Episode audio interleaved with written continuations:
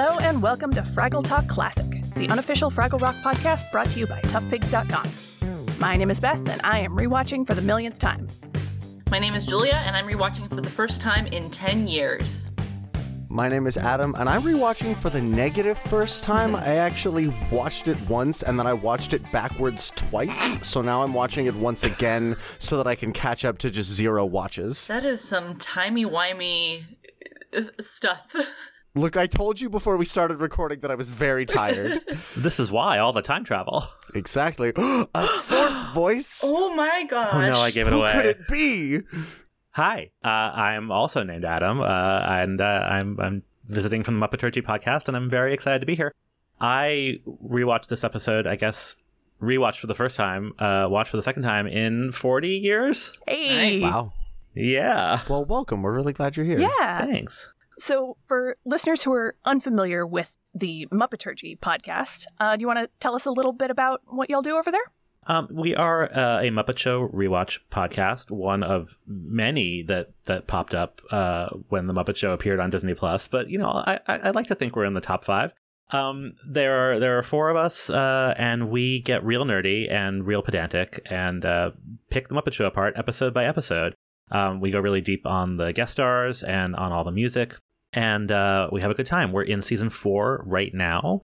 Um, so if you you can find us wherever you find podcasts or at muppeturgy.com. Uh, there are many gifs and many uh, links to the songs and stuff on there.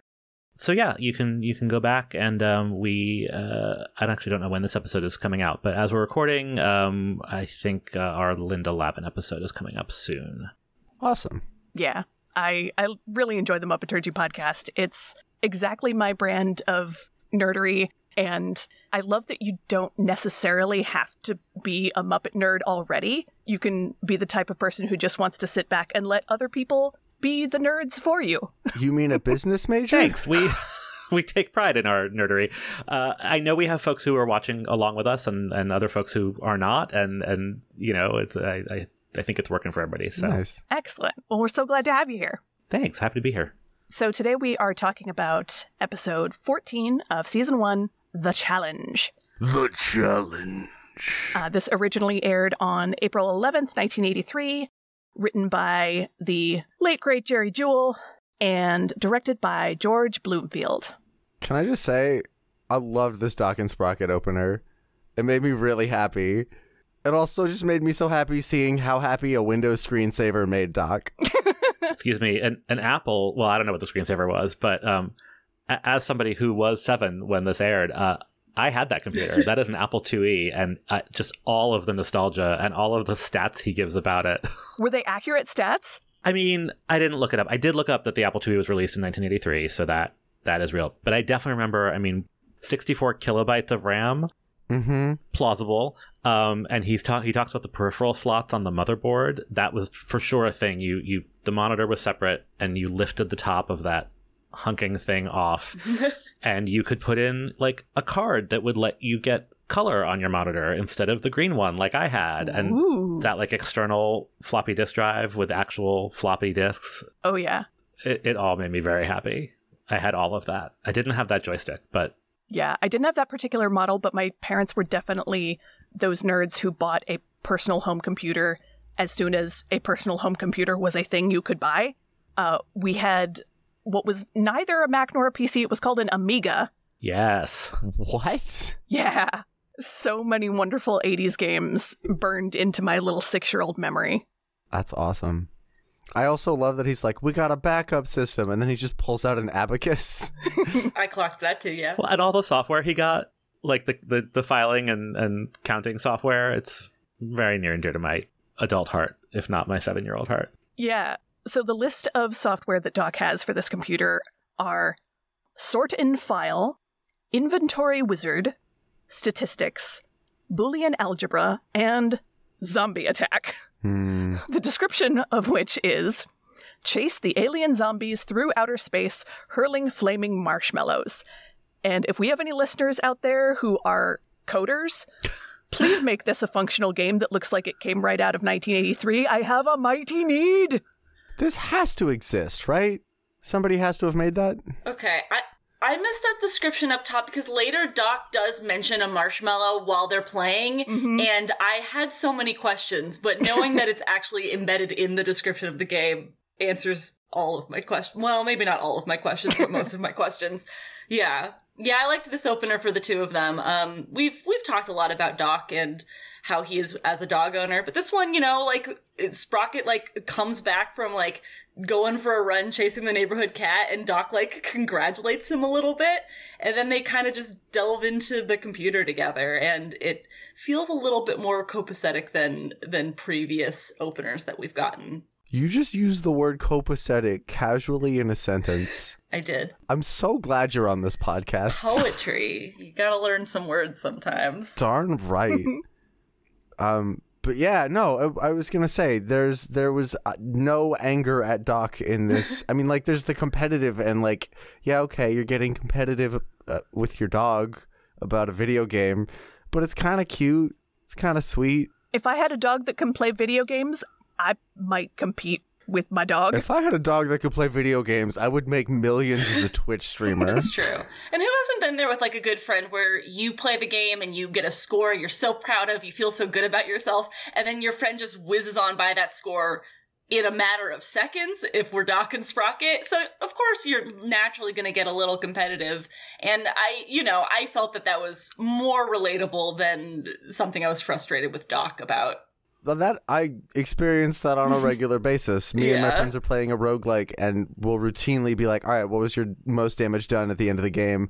And there's a high score right now of like 1.4 billion total damage in the run that nobody else has managed to touch, and so I get to be the dude who's flexing about making the colors and shapes on the screen a cool pattern. I should probably go touch some grass. All right, anything else about Doc and Sprocket before we move on to the Fraggles? And Sprocket's real cute, but that's a given. Sprocket is real cute, and he has gotten a slight makeover since uh, the first 12 episodes. Um, I think they changed his eyebrows a little bit so he looks less sad, um, is a little more expressive. Speaking of changes, how long does Gobo's hat stick around? Um, Does it? it's not that it sticks around per does se, it just it, come and go? it comes and goes, yeah. because I don't know if I rem- I I knew about the haircut. I knew the haircut was coming Mhm. with the the return of from the hiatus in the first season, but the hat was a surprise, and I couldn't remember if this is just like a one off look for a little bit, or if it it comes and goes, or if it sticks around for a long time and then he loses it. Because I when I think of Gobo, I don't think of him with a hat on, but Yeah. it's it's a look that he is pulling off in this episode. He's also carrying his little guitar or banjo thing the entire episode, which I found a little weird, but it, it also sort oh, of wow. feels like I didn't track that. Yeah, I didn't notice it. I, I I watched the second time and I noticed it, and I, I feel like they um like they just dress the puppet for the episode, and that's it. Everything's staying on. I did note that Gobo has major guitar guy energy, oh especially gosh, in the first yes. part of this episode. So It's rough. I will say the guitar playing's great. Yeah. Mm-hmm. I really like if I could just listen to a clip of that, I totally would. Yeah, so this is an instrumental song called Noodlin' Nut, apparently. we can all Wow. Wow. snark quietly to ourselves about that one. Uh huh. So tell us about Noodle and Nut, That's Beth. that's that's all we need to know about it. Oh, okay.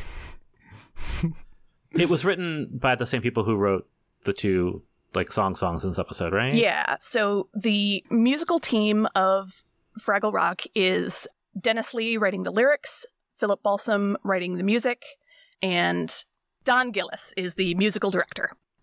Um, so we should uh, rewind a tad to where uh, Red comes in and what she's complaining about. So yeah, to kick off the episode with the Fraggle segment, um, basically they're all prepping for a picnic, but Red comes in and she's got what is it, a swim competition, a swim race, um, on the same day, and she's like, "But I want to go to the picnic," but you know, she also doesn't want to not do her swim thing, and essentially she gets frustrated that Gobo's the leader and gets to make all of the decisions, and she doesn't get to have any say. Yeah, which is a really solid setup, and it's a really nice way to introduce the theme of like leadership and what that is and what it looks like.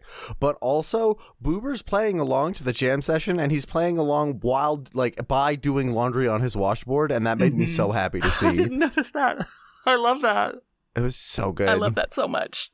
Boober's got some great lines in this I episode. love Boober. I always loved Boober, and to come back to this as an adult, I still love Boober. Maybe even more. I am Boober. This is a great Boo. Like, it's not a Boober episode, but it's a great episode to highlight Boober. Like when we get to the part where Red's like, "Well, I'm gonna, I'm gonna be the leader for today. I'm gonna declare it," and then I think Boober's the one that says, "Argument nothing. It's an attempted coup," and like runs out. It's it's great. Yep. And there's a lot, a lot more great lines uh, in the Gorg's Garden as well from him. That line hits differently nowadays. Doesn't it just? It does hit differently, yeah, with attempted coup. It brings up to light something else, but for the time and for the situation, it's a little bit lighter. I also just like I really appreciate that they're having this argument around the Doozers building their stuff. Mm-hmm. Like it's not just set dressing, it's a reiteration of world building. And then there's a really amazing line at the end, which there's like a little traveling Matt segment in there that we should probably touch on. But there's a line at the end after they like huff off through the Doozer bridge where Boober apologizes to the Doozers Yes. and says, Yeah, we'll be back later to eat up this mess. And it's like, oh my goodness, understanding of cross cultural values is rising. Uh huh. Interspecies progress. So, real quick, like, Julia, you talking about Gobo as a guitar guy Uh-huh. really made me laugh. I I feel like Gobo in this particular episode is activating my dislike of the de facto leader trope. Mm-hmm.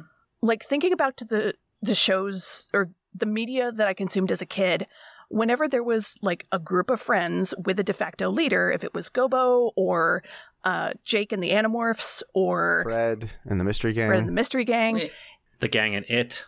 I, uh, I stayed a million miles away from horror. Um, if anyone Well. out there watched uh, the Wuzzles, uh, Bumblelion. Anyway, the de facto leader character I always, was always my least favorite. I always found them boring. Mm-hmm.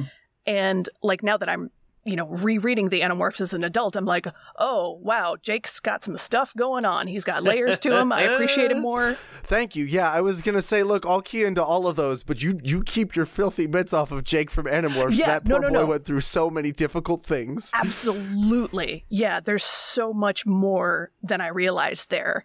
And it made me wonder like, oh, like are there people out there who do identify with that, you know, de facto leader trope growing up or is it just us like marginalized weirdos who identify with the weirdos of the group?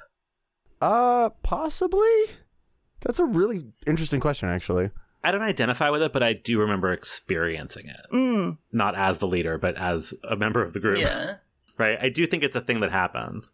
I feel like they don't necessarily identify as de facto leader as much as like, well, nobody else is gonna make these decisions, so I guess I have to. Mm. But We I'm- talk a lot of Muppet. Sorry, go ahead. oh, I was gonna say, but I'm still talking about Jake instead of Gobo. I feel like Gobo's just kind of a jerk at this point. You were Yeah. saying, Adam. Gobo is Yeah. kind of jerky. Well, that's what I was gonna say. We talk a lot of Muppeturgy about uh, what a dick Kermit is, but like Kermit also like has a job, Right. Mm-hmm. And he is he is the it's not de facto he is the boss, and whether he's a good manager or not is a whole other podcast. But like I got real Kermit vibes from Gobo, only like he's not. No one has given him that task. He's not you know signing anyone's paychecks. Um, and it's like just on a logistical level, it's like you decide to have this picnic. You didn't check whether everybody could come. Mm-hmm. She has a swim meet, and then he's like, "Well, so come to the picnic instead of going to the swim meet." Like a swim meet involves a bunch of other people or Fraggles, and maybe a team of some kind. And like she can't just do that. And oh, she hasn't he doesn't say don't- don't go. She says move the picnic to tomorrow, and he says move the swim meet swim meet to tomorrow. She can't do that. Like he's being totally unreasonable, and it really bugged me. Very much Team Red in that scene. Yeah, and he reason Absolutely. his only reason for being the leader is that it, he reasons like, oh, because of my uncle, and so that makes me a great leader. And it's like, no, it doesn't. Right, and also your uncle's an idiot. Uh, but uh, but nepotism is a great way to decide leadership, right?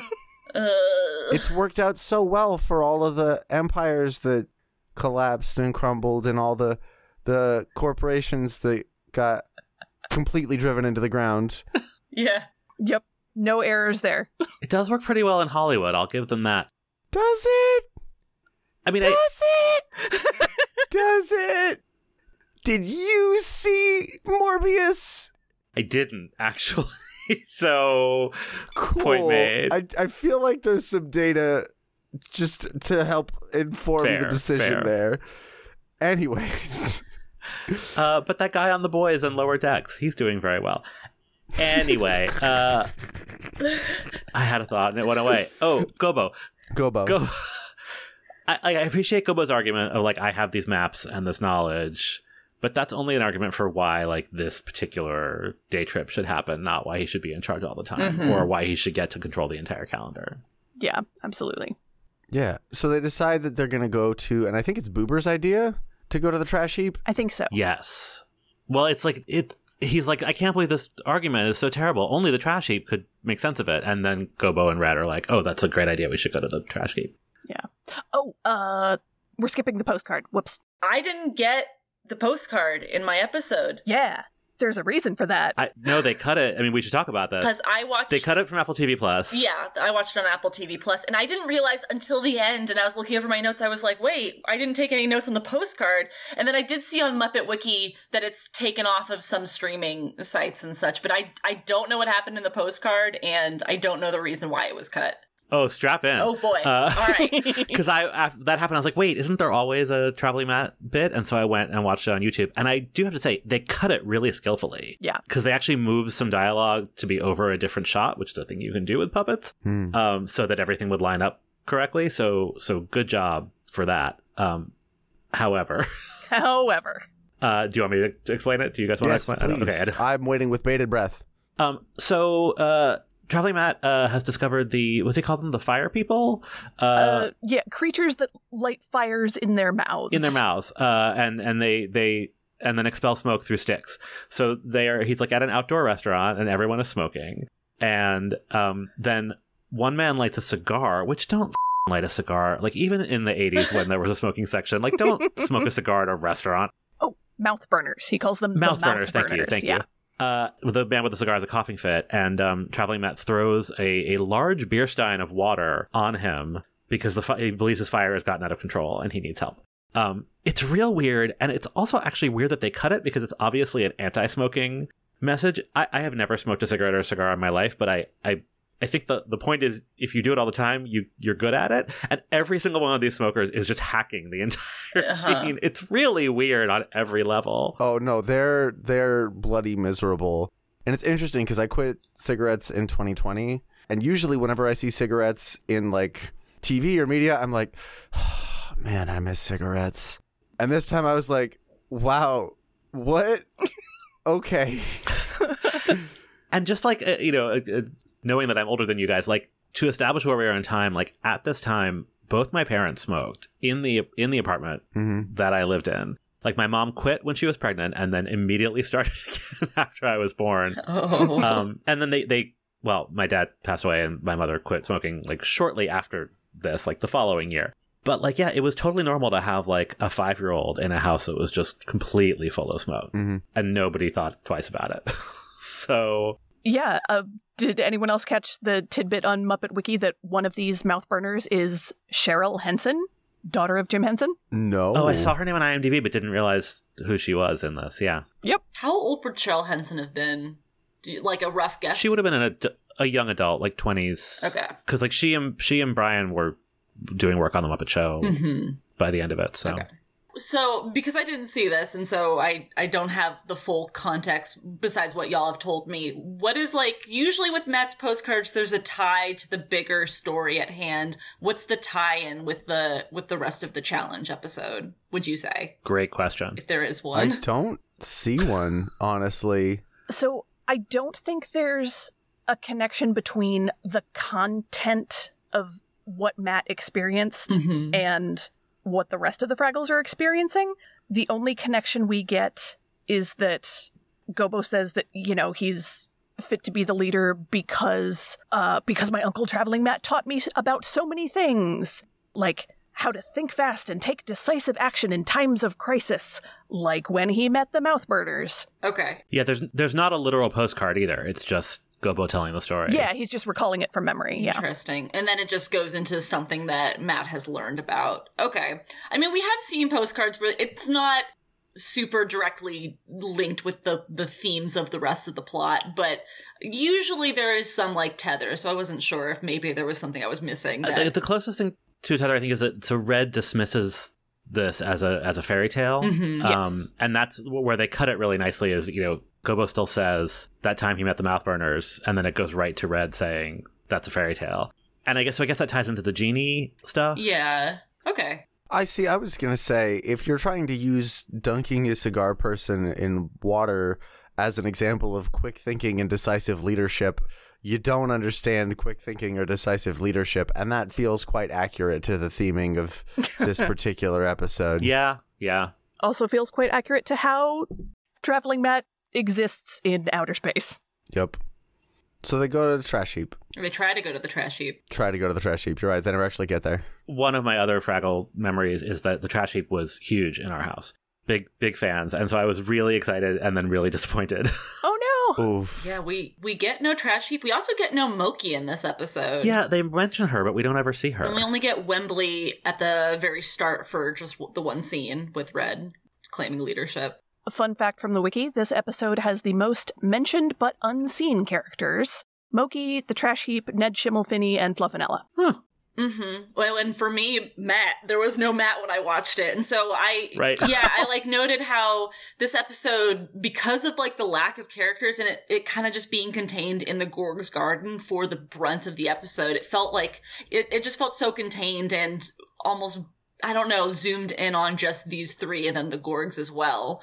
Uh, and so it felt different than all the other episodes I'd watched before. And it's funny because this is like, I remember bits and pieces of all the other episodes we've watched, but I have a really clear memory of a lot of this episode from watching 10 years ago. I remember the songs in this one more so than a lot of the other songs we've heard. I remember some of Boober's one liners when they're in the Gorg's garden exactly, and I remember quoting them to friends when I was in college. and there's, yeah, there's something about this episode that is stuck out to me when I was younger, and it's, yeah, I, it was interesting to like revisit it and be like, oh, I remember this one, as opposed to previous episodes where they just, I was like, I don't remember any of this, so this is like re experiencing it for the first time.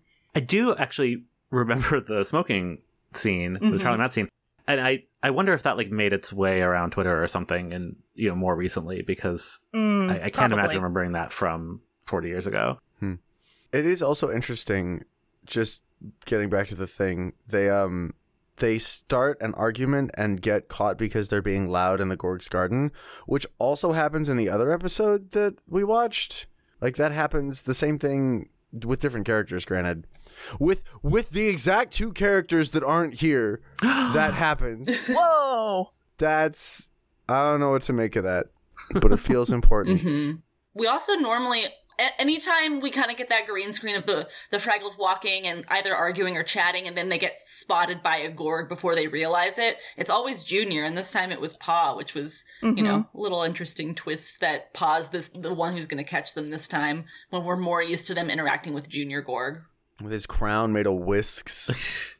the The music while they're sneaking is very labyrinth. hmm Just the the score music, I was I appreciated that. Place us in time. You mentioned uh, his crown. Uh, another fun fact is that Pa Gorg spends this episode in Ma Gorg's crown from the first 12 episodes instead of his regular crown. Does he does he go back to his regular crown after this? Yeah. Okay. Because I, I saw that, but I couldn't Ooh. remember if this is just his, also his new look. Everyone's getting new looks, uh, especially Ma Gorg. Magorg looks great. I was gonna say she doesn't have a crown, right? She's got that sort of messy updo. yes, she's got the bun in her, her Yeah. hair, but she looked very different uh, in the first 12 episodes of the season with like giant bug eyes and her hair was down. Um, and they really gave her a, a glow up. Yeah, I love the hair. Mm-hmm. Adam, I'm going to send you a link to Ma Gorg because her glow up is quite uh quite the journey. Oh, other Adam. I was. Oh, Oh, right. Who's on first? Well, I I closed my browser because it was oh oh wow yeah Yeah. that's much better. Yeah. yeah. They got some notes and they applied those notes. She goes from looking like Barney meets Grendel to someone's cool, like vaguely conservative Midwestern aunt. Yep. I love that her her updo has two ping pong paddles in the back as if they were fancy combs. I didn't notice that. That's amazing. Oh, is that what they were? Yeah, I didn't notice that either. Yep. I mean, she also has two big uh, what look like knitting needles. That's what I spotted. Yeah, I didn't realize Yeah. there was something else on the back. Hmm. That's great. I I gotta say, I don't really care for the Gorgs. uh at this point nor should you. yeah, I mean, I realize they're the, the villains of the piece, but like, I think we get some really solid puppeteering for Junior's facial expressions. yeah, from a puppetry standpoint, it's great. And I actually, another thing I remember from childhood is there was like a behind the scenes thing they would run on HBO sometimes, which I'm sure is now on YouTube. And even like knowing how it all works, like actually, I was like, how heavy is that head? Like I just kept thinking about like all the all the electronics inside of it. But like they yeah they look great, but I just I find them so unappealing on a show that has a literal trash heap as a character. Um, and Junior, especially, I mean, just like what an unpleasant voice to have to listen to. I'm actually really surprised it was Richard Hunt. I mean, I guess it speaks to his versatility as an actor, but oof. Aw. Yeah, they're definitely like made to come off as wrong. Kind of like how a lot of Dark Souls bosses are specifically designed to be unsettling. Like the the Gorgs very much feel like you took all of the various sort of like physical traits that we would associate with that type of like posturing and masculine and patriarchal and king culture and we just sort of cranked them like to the strongest possible extreme they possibly could. Yeah, Yeah, absolutely. Yeah, I mean they're the they're the foils for the Fraggles. They're supposed to be pretty much the polar opposites. Um, you know, well, I guess like Fraggles, Doozers, and Gorgs, kind of like they all operate in different realms, and like yeah, the Gorgs are just like th- these extreme versions of yeah. I mean, toxic masculinity, and uh, you know, all of these. They, they want to like control the universe. We've talked a bit about that in the past, even though it seems like they control absolutely nothing, but they you know, put themselves on pedestals. Pa's really like not great to Junior. Uh, although he is sad when he thinks Junior's dead for a second, which was kind of nice, I suppose. he's very upset. Yeah. It's interesting too because he's like immediately he sees Fraggles and he's like, "Oh, I'm gonna capture these Fraggles. My kid likes Fraggles." And then he goes, "Oh, here comes my beautiful wife and my semi-beautiful son." And it's like, dude, really? Come on. True though, I, I it's part of it is like that he is clearly an adult, right? Like he's taller than Ma, than Pa. Like there's a there's a weird like you know fail son aspect to I that ca- I've always read him as more of like a teenager. You know, sometimes like teens just like shoot up and, you know. Yeah, that's true. He could be. Yeah. Um, this is not a fully formed thought because it just came to me, but I think the Gorgs are Commedia dell'arte characters, Oh. or like you know, um, not stereotypes. What's that word? Caricatures. Not that one either, but closer. Um, archetypes. Archetypes. Yeah. Commedia dell'arte archetypes. Um, Archetypes. Okay. And uh, you know, I haven't. I just thought of this, and I'm not going to do any research. Uh, but to bring the Muppeturgy to it, um, you don't have to because you're correct. Uh, the actors that they hired to work in the suits were like people with experience in clowning and commedia dell'arte. amazing. But like, yeah, like there's like an oaf is one of them, and there's like a the you know the the king who is always befuddled, and you know these are these are actually pretty pretty standard tropes. I also like that we get to hear some of their mythology. Like we get to we've gotten some Fraggle lore. Now we're getting some Gorg lore. The uh, Gorg lore. Gorg lore. Gorgish lore. Gor- see, Gor- if you add an ish there, it gets away. Gorgishlor. That's great, but Gorg lore. Gorg lore. Oh no, that's terrible to say. Gorg yeah, it's a bad mouth sound. Yeah, bad mouth yeah. feel. That's actually a, a creature on Dagobah in Star Wars, the Gorg lore. Is it really? No, it's not. I made that up. It is actually quite close to Adventure Time's version of Cthulhu. Huh. Uh, listeners, now that I know there's multiple of you, good God, mark your bingo card for Adam references Adventure Time. But yeah, I like that we get to hear some of the Gorgish lore and that it includes wish granting genies. I think that's really cool. Yeah. I think this is also the first time we see Junior complaining in earshot of Ma and Pa Gorg about his duties. Mm. Because we've seen him complain a little bit about them, but it's always been after they leave. This is like they're walking away and he's yelling really loudly and like, yeah, the proletariat is restless and discontent. Go for it, Junior. You have nothing to lose but your chains. Oh, absolutely. So the Fraggles are trapped under a basket and they're trying to figure out how to get out there. And it's like, oh, suddenly our leadership skills have stakes attached to them. Mm-hmm. Aha. Which one of us is going to actually do the leadership good? Yep. Turns out neither of them. Uh, so Junior Junior gets this brief little song, Not brief enough. which is called. Dum Dee Dum Two (parentheses I wish I had a genie). So this is not the same tune or structure as the first Dum Dee Dum song in episode 107, but it is very similar. I did not care for it. It's, it, I did not think it was a good song. I like the bass line. I mean, it does have a good bass line, but yeah, it's not outstanding. It No. it serves the purpose. I, speaking of bass lines, not to derail us, but I assume you've talked about this at some point. The theme song still slaps. Yeah. And that bass line Theme song is amazing. goes so hard. It's wonderful. Literally that exact wordage in our first episode. Fantastic. I'm so glad to hear it. Beth, does this song come back at some point? Am I making that up? Um, I don't think so. I must be thinking Let of- double For check. For some reason, I thought that further down the line there was a song that Pa sings that, and like this, like kind of also comes back into it. But I might just be thinking of an entirely different song. so that's actually earlier. Um, the one. Am I thinking that- of a song that we've already seen in an episode? Oh no, wait, no, wait. You're you're right. You're right. You're right. Um, okay. So the first Dum Dee Dum song Mhm. is uh in episode 107 when Junior's singing about like just wanting to catch Fraggles. Mm-hmm. Um, and then you're right. I have a distinct memory of Junior doing the background like dum dee dum dee dum dee dum dee Yeah. dum, while Pa is singing about how awful his son is. Yeah, that's the memory, and I don't know when or where it will pop up. But I just wanted to confirm that that's not just in in my head or That my... is not just in your head. okay. I Cool. don't remember which episode it's in, and I can't find it right now. hmm That's okay. Is this also the first time like a Gorg gets a solo song? No, because the the previous Dum Dee Dum song was also Junior singing by himself. Okay. I guess that technically counts as a motif. Yeah, and Junior will get More. more Yeah. songs of his own. Yeah. Um, but yeah, so they're they're in the basket and they are planning to to lift the basket to escape, and then Junior sits on the basket, further trapping them and making it harder for the escape. Um, and then basically Red enacts a plan where she tells him that there is a magical genie under the basket, and he says the line. My bottom is talking to me, and I laughed out loud so hard. That one made me very happy. He also sounds so excited. He's like, "My bottom is talking to me," and it's like, "Oh, buddy, you need a friend. Yeah. Can we get Junior a dog or something?" something.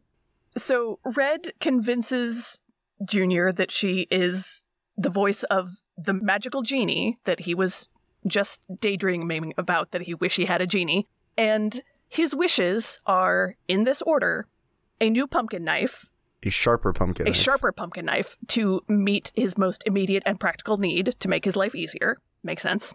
Two, a pony. Which he would kill if he sat on. Mm-hmm. Uh, see, I thought the opposite. I thought a Gorg-sized pony. How cool would that be? Okay, that would. That's just a horse.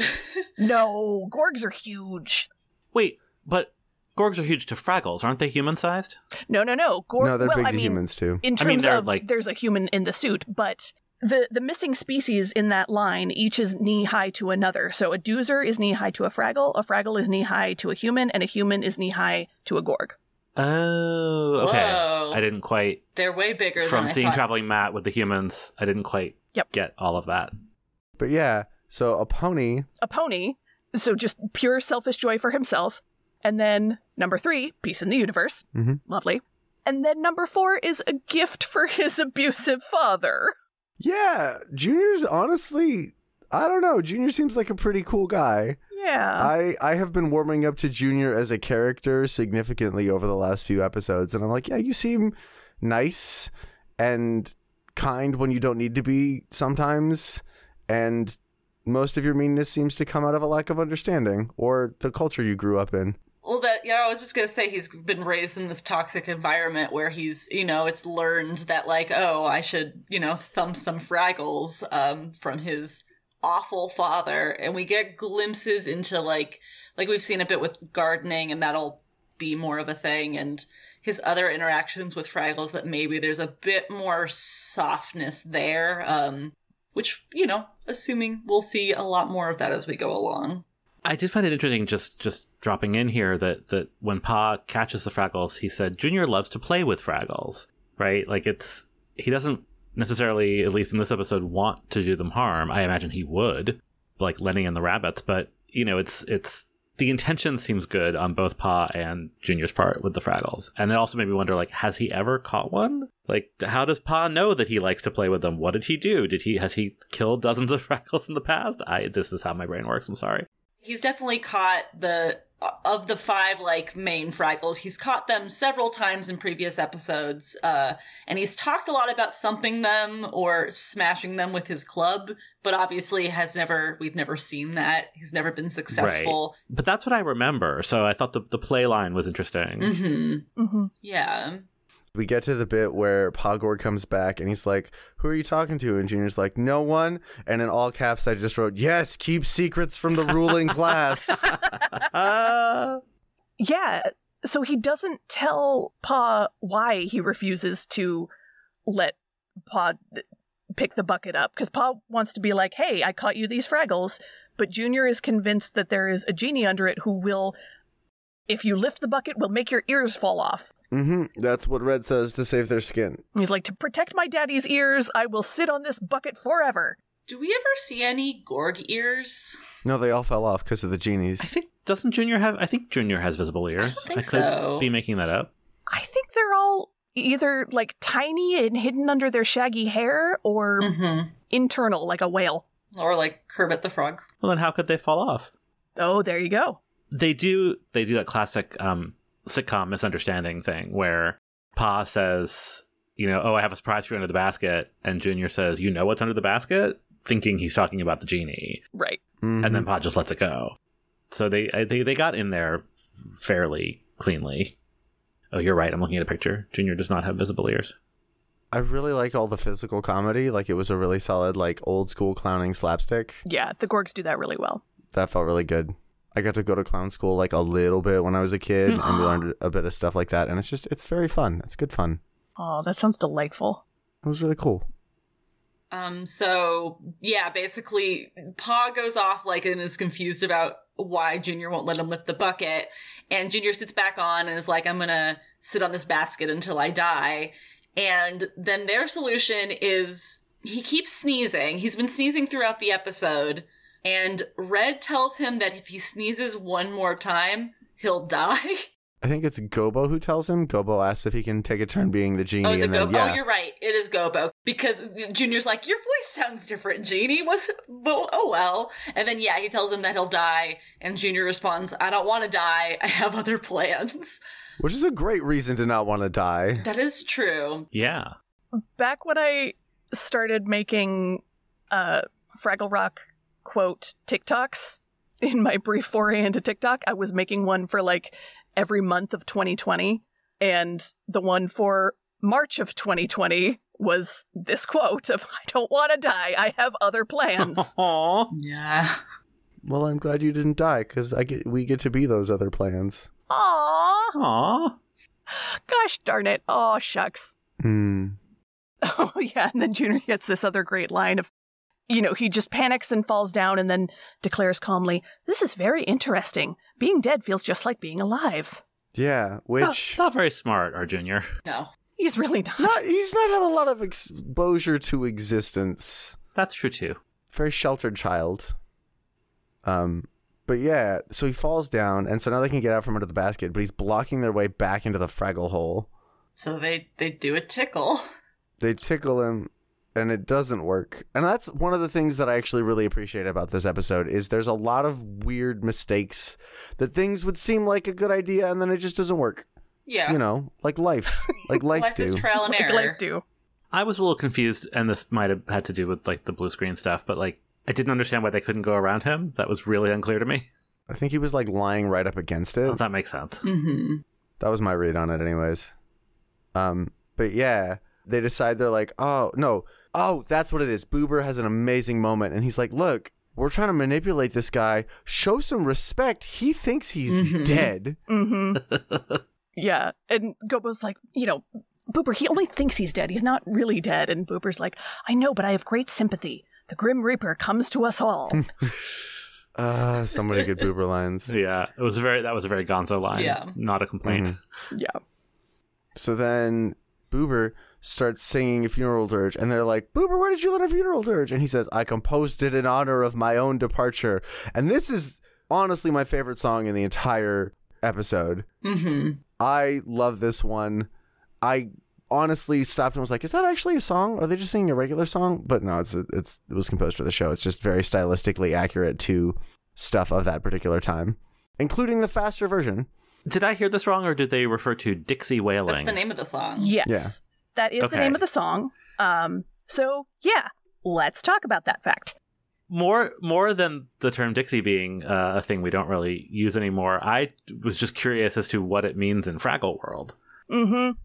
So the major inconsistencies that we've tracked so far come almost entirely from song lyrics. Mm. in that you know fraggles would have no reason to know what a tiger is or what Ice cream. what ice cream is um and in this case they would have no reason to know what dixieland music is or the word dixie at all Mhm. and Mhm. what that means to hey non-american listeners Right. here's a little bit about what that word means and why it's not great to use anymore and why country trio the chicks took it out of their their name um, that it does refer specifically to uh, the time in american history in the south when black americans were enslaved and for for white southerners can give this this air of nostalgia and uh, how how do you It's a it's a sort of like fascist style. Oh, things used to be good. Callback to specifically white Southern aristocracy who Mhm. could maintain the lovely carefree lifestyle they had because they did no work ever because they were enslaving people. Yeah. Right. So nowadays we refer to that music style as New Orleans jazz. Which to get back on track, this song I don't think really was. I'm not an expert, but it, that also made It the the use of the decently word was. Was it okay? Good, great. Yeah. I'm not most of the blues I know isn't necessarily New Orleans, but I've listened to enough to know that like funeral dirge and then faster funeral dirge Mm, is very New Orleans. that makes sense. Yeah. Uh, so this song does have a couple of covers if you want to check those out. hmm Uh, one of them was on the album that we've talked about before, uh, Do It On Our Own. Uh, I have found three versions in the iTunes store. Ooh, you found three versions. Uh, Tell me. I well, there, I th- found three songs with the title in the iTunes store. I have not played them. Uh, one is by Spencer Moody, one is by the Upstart Crows, and one is a live version by the Gold Hope Duo. Ooh. Entirely possible that they are different songs with the same title because we're recording a podcast, so I'm not. Oh, and another one by the Barnacle Boys. Interesting. It's a great name. Yeah, the only ones I knew about were uh, the one by Gold Hope Duo and Oh, the Spencer Moody one is from a whole Fraggle Rock covers album. Yes, yes, that's the one from Do It on Our Own. Um, and that one is is really cool. It's got some like got some very dark vibes. Huh. Alrighty, so they sing this song. It's a good song. And Junior gets up and dance and sings with them. And I think this is the first interspecies song we've had aside from the theme song. We've gotten a little bit of doozers singing along if they happen to be around, but Mhm. this is definitely the first Gorg Fraggle musical crossover. Yeah, and it's really sweet. It made me really happy. Yeah. Boober's like gets upset that their so- the song that he started singing stops being sad because Yes. Junior's like, "Hey, I I want to dance to this song," and so they make it a whole lot more lively. And then Boober's just bummed about it, which is great. Big Boober energy. And also like Pa has seen that like Gorg has quote unquote died and run off, and then he brings Ma back, and they stand there crying for a second, even though Junior's dancing in front of them, and it takes them a moment to be like, "Oh wait, our son is alive," and they're very happy about it, which is nice in comparison to all the other interactions we've seen with, especially Junior and Pa Gorg at this point. Hmm. Yeah. And what I don't like about this episode is that so I I like that so as the Gorgs keep singing, Gobo and Red tell each other like, "Hey, nice going, boss." Like they call each other boss, like acknowledging that they each have leadership qualities. hmm But I don't feel like that was quite enough of a resolve for the fight that they had earlier. I kind of liked it because I feel like up till now, with all of the lessons that are learned by the Fraggles, there usually is almost like a neat little bow of like they never are like this is the lesson I learned, but they basically like sum it up in in conversation or with someone giving a speech or something. Mhm. And this one, they kind of just they leave and that's the end of it. And it just felt maybe for me a bit like true to life that sometimes sometimes there isn't like a natural like a big resolve to anything. It just naturally like kind of wraps itself up and you know, maybe we'll see a bit how this affects their relationship in the future, but maybe we won't. Um it just felt like they were trying something a little bit different in comparison to previous episodes, which I found really interesting. So I guess I don't know if, if I if I liked it or didn't like it, but I did find it very compelling just because it it's something new that we haven't really seen before. Yeah, that's totally fair. I did feel like the episode ended really abruptly, Mhm. and I mean that's partly because I watched it the first time without the traveling Matt scene, so it was even shorter than than normal. But but yeah, I had that same sense. I, I appreciated there wasn't like a heavy-handed lesson, but Right. I, will- I also had a moment of like, wait, what? It's over. Yeah. Yeah, they're usually just a little bit like they usually give you a scene after or something along like you get you get a little bit more breathing room before the credits roll. I did like at the end the tie-in with Doc and Sprocket. Mm-hmm. So Mhm. they've basically spent the whole episode competing with each other to get the highest score in Zombie Attack. And so they they cut back when Doc is basically like kicking out Ned Schimmelfinney and saying, "How dare he come over here and win one million six hundred thousand points on our Zombie Attack game?" so basically, they're now united by a common enemy of Ned Schimmelfinney. That also means that like because of the way those video games worked, he's going to be on the high scoreboard and they're going to have to look at his high Mhm. score every time they open the game, Yep. which is harsh. Yeah. That's a weird flex from their neighbor to come over and just dunk on them and leave with yeah, his score on their their game. I mean, not going to lie, if Doc was my neighbor, I would totally do that. Schimmelfinney puts up with a lot. I will say I don't think that's how it would have worked on the Apple IIe. I don't think you could really Oh. save anything. I had the same thought, Oh. You know, because everything's on a floppy disk that would have been Fair. copy protected. You you could oh we can go deep down this rabbit hole. You put a piece of scotch tape over the little tab if you wanted to recycle a disk Ah. and write over it, but then you Mm. wouldn't have your game anymore. But yeah, also at one point there's a Pac-Man sound, like a very distinct Pac-Man sound comes out of that computer, Oh, I didn't catch that. which it's incorrect, but I appreciate it as the most 1983 thing that could have happened. So yeah, I caught it too. I did not. Thank you for pointing that out. Yeah, so they decide they decide to instead start playing a game that they can play together. Like Galaxy Pirates. A game called Galaxy Yeah. Pirates, yes. You and your co pilot, then they look at each other excitedly, try to outrun the Venusian warthogs. Which, like, yeah, that's the natural way that evolution goes. Any species that starts engaging in cooperation over competition will inherently have a significantly higher edge over any other species that's solely gauged in individualistic competition. And that's why America is so dang toxic. yep. oh, it's the law, law, natural selection. Natural selection means get together in communal groups, like the Fraggles, we've brought it back like around. the Fraggles. Yeah. Thank you, Adam. There it is. Um, so quick note on the international versions. Yes. In the French version, Doc and Croquette are entranced by a new video game system but are reluctant to take turns with the sole controller. After Croquette sets a record, the system short circuits. Doc repairs it and adds a second controller so the pair can play together. Meanwhile, Uncle Traveling Matt finds a stone lion and assumes the lion is alive. He climbs up and waves, hoping to make friends. Tourists spot him through their pay telescopes. Okay. All right. Interesting. Oh, the UK version. Okay, listen to this. While playing chess against himself, the captain, who is their version of Doc, hears a police message on the radio concerning an escaped criminal has been spotted around Fraggle Rock. Constable Pettigrew calls to let the captain know someone has stolen a motorboat from the village. Just then, he and Sprocket hear a motorboat approaching. Someone approaches the door, and the captain tells Sprocket to bark, but Sprocket is too afraid, so the captain does it himself. When someone knocks at the door, it turns out to be Commander Ponsonby and his cat. Uncle Matt's postcard is the same, but as usual in the UK version, featured a loud instrumental version of Traveling Matt's theme in the background. After the commander leaves, the captain notices that the door is open and the lights have gone out.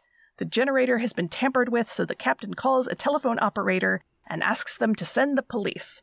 Captain orders Sprocket to be brave and catch the intruder, who turns out to be Ponsonby's cat. Then the police arrive outside. What a what? What? All That's right. the UK version. That's the UK version. This is all like I only learned of the existence of these different versions from your podcast, and Hey. this is wild. Like, the The Muppet Show, they just dubbed for the most part. Like every once in a while, they drop in like a scene, Mm-hmm. like a, a number, but this is a lot of work. Yeah. Which makes sense why there were only a few countries that took them up on this offer to like film their own unique Doc and Sprocket scenes. Most countries just filmed over in their language. Right. I mean, I guess it sort of makes sense for kids to Like the the dubbing might just look weird, as opposed to dubbing the puppets, which is Right. less of a problem. Mhm. But yeah, that's wild. All right. Uh, do you want to talk about how we can make the world a little fragglier? How can we make the world a little fragglier? If you're in a distressing scenario and you feel anxiety and dread, just loudly scream to the sky, I'm too young to be fricassee.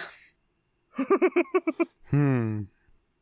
If you're in a situation where your work is being exploited and you don't have any other options, complain loudly, complain loudly, and hoard your secrets from your boss. It's okay to compose your own funeral dirge. Ooh. Adam, would you like to contribute a way to make the world a little fragglier? I mean, all I've really got is be like Boober, which is really what you all said. I know Adam that yours was actually about Junior, but I think Boober would actually do the same. So Oh, yeah. Yeah, we should all be more like Boober. He's great. yeah, And I feel like as we get older, we all identify with Boober a little bit more. Uh, see, I identify with Boober as a child, which tells you a lot about the kind of child I was. yep, yep, yep, it does. Alrighty. Do anybody got pluggables they want to plug?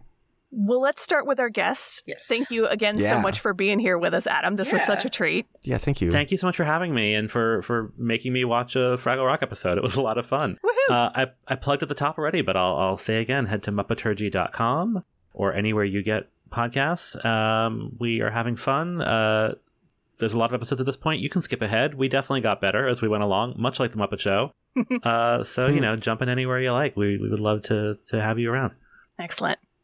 And yeah, you can find me on social media at Beth Anna Cook. Uh, that's Anna with two N's. And aside from this podcast, occasionally writing stuff on Tough Pigs.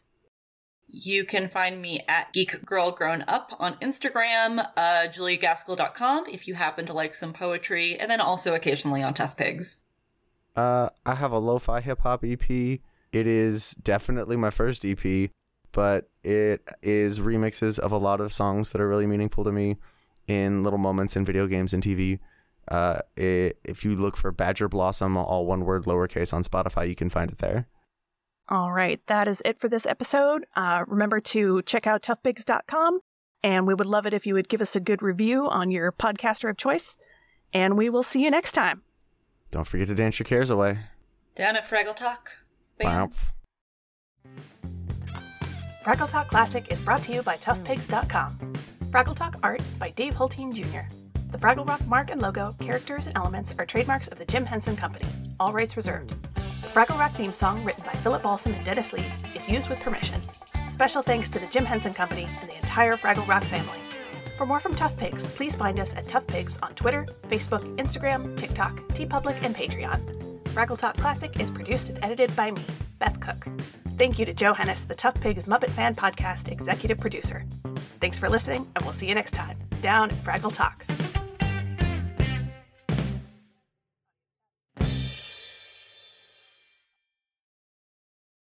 That's it, I think. Right? And there's a guy, oh, doing the musical direction. I should know this name off the top of my head, and I don't. Oh, sure. Ah, Come on, Beth. This is what you know this is is what for. editing's Yeah. for. He's got a Fraggle named after him for crying out loud. Oh, I did see that. Gillis. Somebody Gillis. Lou Gillis?